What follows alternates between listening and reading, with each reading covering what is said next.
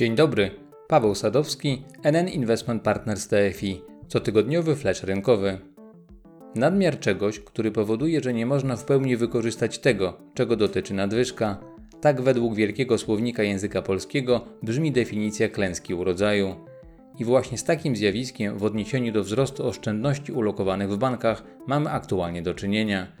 Jaki związek ma to zjawisko z klęską i kogo ewentualnie ona dotyka, powiem za chwilę.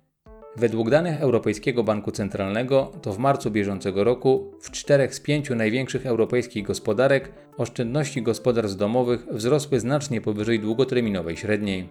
W ostatnim miesiącu pierwszego kwartału Francuzi odłożyli w bankach prawie 20 miliardów euro, Włosi niespełna 17 miliardów euro, Hiszpanie 10 miliardów euro, natomiast Brytyjczycy 13 miliardów funtów, co przy okazji było miesięcznym rekordem gromadzenia oszczędności. Za to Niemcy w kryzysie postawili na gotówkę, co przyłożyło się na spadek wartości depozytów w tamtejszych bankach. A teraz czas na wyjaśnienie tego, jaki ten urodzaj nagromadzenia środków płatniczych ma związek z klęską. Według głównego ekonomisty wspomnianego dzisiaj Banku Unii Europejskiej, znaczny wzrost oszczędności gospodarstw domowych jest obecnie jednym z głównych problemów makroekonomicznych. Zwiększona stopa oszczędzania oznacza bowiem niższą konsumpcję, a to z kolei przekłada się na wolniejsze wychodzenie gospodarki z recesji. W poprzednim komentarzu wspominałem o prognozach dotyczących kształtu litery alfabetu, jaki na wykresach przyjmie spodziewane odbicie w gospodarce i o tym, jakie będzie miało to przełożenie na przyszłe zyski generowane przez firmy oraz zachowanie indeksów giełdowych. Jak na tym tle wyglądają polscy oszczędzający? W marcu i kwietniu bieżącego roku oszczędności gospodarstw domowych wzrosły o 70 miliardów złotych. Według danych Narodowego Banku Polskiego to na koniec pierwszego miesiąca drugiego kwartału w gotówce i depozytach zgromadzonych było prawie 1,2 biliona złotych. Aktualna skala wzrostu oszczędności jest większa od tej obserwowanej w punkcie kulminacyjnym kryzysu finansowego z 2008 roku. Warto dodać, że ta wspomniana klęska urodzaju oszczędności, która niepokoi ekonomistów i polityków, jest też zmartwieniem dla samych posiadaczy nadwyżek finansowych. Dlaczego?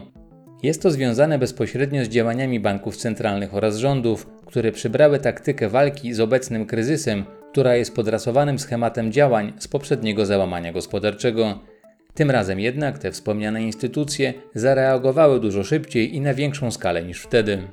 W myśl zasady, że ten, kto powiedział, że pieniądze nie rozwiązują wszystkich problemów, to musiał ich mieć po prostu za mało, skupują między innymi państwowe obligacje z rynku lub kupują je bezpośrednio od rządów.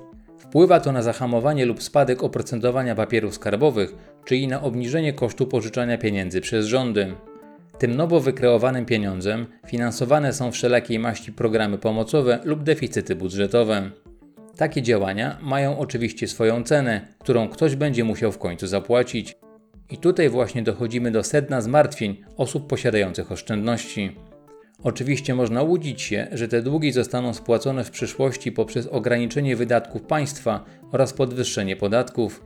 Natomiast bardziej prawdopodobny scenariusz, który jest obecnie realizowany, zakłada, że ograniczenie rządowego zadłużenia do bezpiecznego poziomu będzie odbywało się przez jego relatywny spadek do rozmiarów samej gospodarki. Jak tego dokonać? Należy zaniżyć oficjalne stopy procentowe wyraźnie poniżej poziomu inflacji.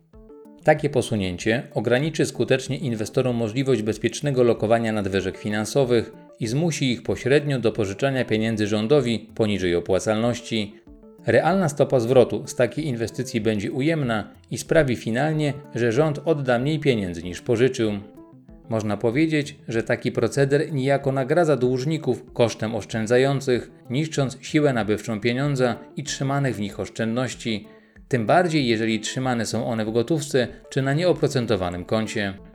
To wspomniane środowisko inwestycyjne wymusza na inwestorach konieczność poszukiwania alternatyw dla lokat bankowych, których oprocentowanie uzależnione jest od niskiego poziomu stóp procentowych NBP.